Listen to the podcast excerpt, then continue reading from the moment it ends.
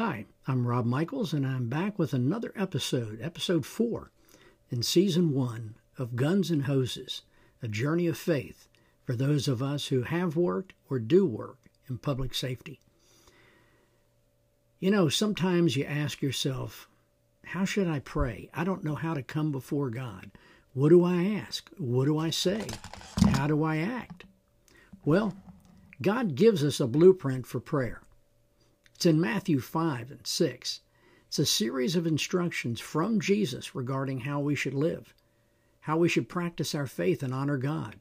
It's His instruction manual. Chapter 6, verse 5 begins His instruction on prayer. It says, And when you pray, do not be like the hypocrites, for they love to pray standing in the synagogues and on the street corners to be seen by others. Truly, I tell you, they have received their reward in full.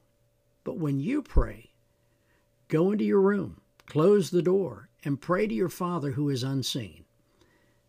Then your Father, who sees what is done in secret, will reward you. And when you pray, don't keep on babbling like pagans, for they think they'll be heard because of their many words. Don't be like them, for your Father knows what you need before you ask Him. Now, what that's saying is it's not how much you say, it's what you say and what the attitude of your heart is. Are you being genuine and pure in motive? Or are you being like the hypocrites he refers to and just praying so people can hear you and you can be thought of as highly spiritual because of your lengthy and verbose prayer? That's not what God wants. He wants humility. He wants you to come before Him, talk to Him like you would your dad. He's called Abba Father. When you talk to God, you talk to Him as one who has been deemed a brother of Christ. That's why He says we're His sons, His children. So you do it in private, and you don't just run off. So he goes on to say, this, then, is how you should pray. This is a model, a format, not the only prayer, but guidelines, guidelines, or guidelines. You start by saying, Our Father in heaven. Now, that passage, Our Father in heaven, is a surrender to God. Hallowed be your name. Holy is your name. Your kingdom come. Your will be done you're saying, God, I come before you surrendering to your will because you are my Father and my King, and your name is holy. I want your kingdom to be done, your will, not mine, but yours, on earth as it is in heaven. You know, we're going through troubling times right now, a lot of confusion. People are curious how did this happen? We have to ask God, What is your will, Lord? And may it be done. So then we move on from surrender to supplication, meaning what we need to ask for. Jesus said, Pray like this Give us today our daily bread, and forgive us our debts, our sins, our transgressions, as we forgive our debtors. Now, that's a huge statement right there. You need to understand that. You're asking God to forgive our sins in the same way we forgive those who have sinned against us. What that means is we're saying to God, now I want you to look and see how I forgive others. Do you hold it over them? Do you beat them to get what you want? Or do you forgive them as God has forgiven you? Mercifully and graciously. And he goes on to say, And don't lead us into temptation, but deliver us from the evil one. You know, God wants us to live in a way that honors him. But there is an evil one, a devil. His name is Satan. He was an angel who decided he wanted to be great like God, and he was cast out of heaven. and he roams the earth, as we are told, seeking who he may devour. So our prayer is lead us not into temptation, but deliver us from Satan, the evil one. Now, not part of the original prayer, it was added because it was typically of Jews to add a doxology to the prayer, which is, For yours is the kingdom, and the power, and the glory forever. Amen. So, it goes on to say in, in, verse 14 For if you forgive other people when they sin against you, your heavenly Father will also forgive you. And here's the other side of that.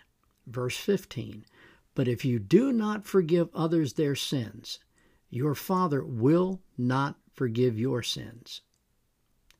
Are you struggling? Do you feel guilty? That's not from God. Ask yourself Am I holding something against another? You need to get that right and forgive them before God will forgive you. He makes that clear here. Now, David had a prayer.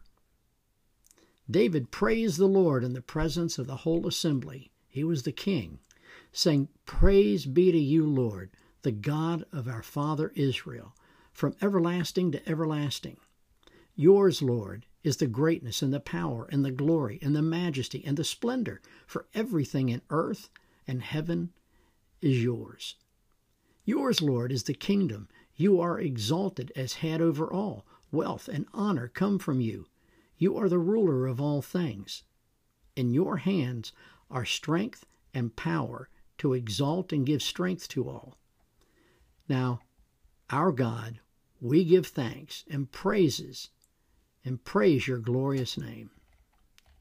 Now, Luke's version of the Lord's Prayer and what Jesus taught is in Luke 11. In verse 11, it says, excuse me, in verse 1, one day Jesus was praying in a certain place. When he finished, one of his disciples said to him, Lord, teach us to pray, just as John taught his disciples. See, that's what we're talking about today.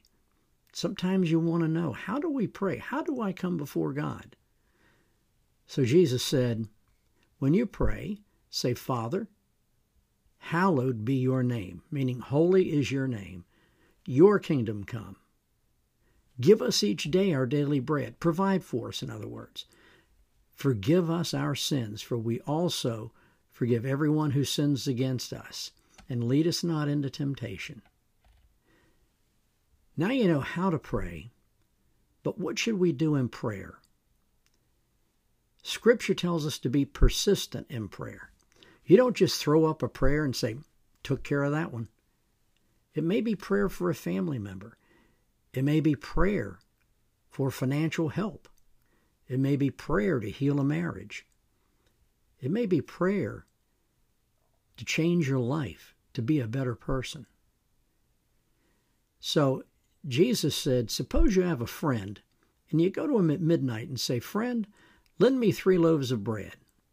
A friend of mine on a journey has come to me and I have no food to offer him. And suppose the one inside answers, Don't bother me. The door's already locked, and my children and I are in bed. I can't give up and give you get up and give you anything.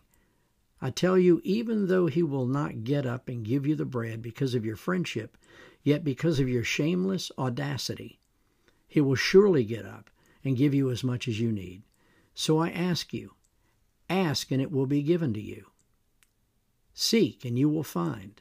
Knock and the door will be opened to you. For everyone who asks receives, the one who seeks finds, and to the one who knocks, the door will be open. Being persistent in prayer also means to examine our own heart as to what we're asking for and why. Are we asking for self glorification? Are we asking for riches? Are we asking for a brand new car? You know, I'd love to have a Corvette, but I'm certainly not going to tell God I'd like to have one because uh, there are a lot of other needs that I need to pray for to make me the man that God wants me to be the father, the husband, the leader. We need to prioritize our needs and take them before God. Not so much what we want, but truly pray for our needs. And then you'll find God's faithfulness in prayer. Which of your fathers, if your son asks for a fish, will give him a snake instead? Or if he asks for an egg, will give him a scorpion? If you then, though you are evil, know how to give good gifts to your children, how much more will your Father in heaven give the Holy Spirit to those who ask? The point is, we are told that God is Abba Father. He loves us. He sacrificed His Son for us. Yet we too often doubt He will answer our prayer, or at least not like we want. In a Romans 8 says, God works in all things for the good of those who love the Lord. My friends, that's for His good and for our good. You know, sometimes I remember when my children were growing up and I'd say, I'm doing this for your own good. Well, that's not what they wanted to hear, but it's what they needed to hear. And sometimes God says no, because that's what we need to hear. Or not now, maybe never. Or God might say, I don't want you to do this, but maybe you should try this. God leads us through opening and closing doors by bringing people into our life and taking people out. So, today, when you go before God, pray with assurance that He will listen, that He is faithful. Don't give up. Don't resign and just walk away. Prayer is not a sprint. It's a marathon, just like the Christian faith. Pray every day. Start your day with prayer. Thank God and admire and adore Him. Confess your sins to Him. Give thanksgiving for what He's done in your life. And then ask Him for things. That's called supplication. Adoration, confession, thanksgiving, and supplication the Acts model for prayer. Before we ask God for what we want, we need to let Him know we understand and recognize who He is and praise Him. We need to confess our sins before asking Him for more of what we need. So remember that little model and remember don't pray in front of everybody to be known. Go privately. And don't run off. Just pray humbly and what you need to say, to the point. As they might say, bring that airplane in for a landing.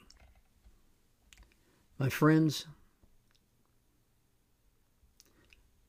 remember, God is with you.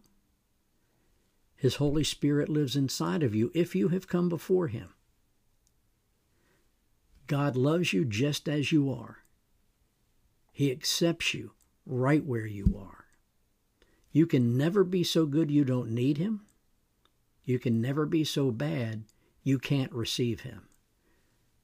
The foot of the cross is where the good and the bad become the forgiven. Well, that ends another session today. Thank you. I hope these help.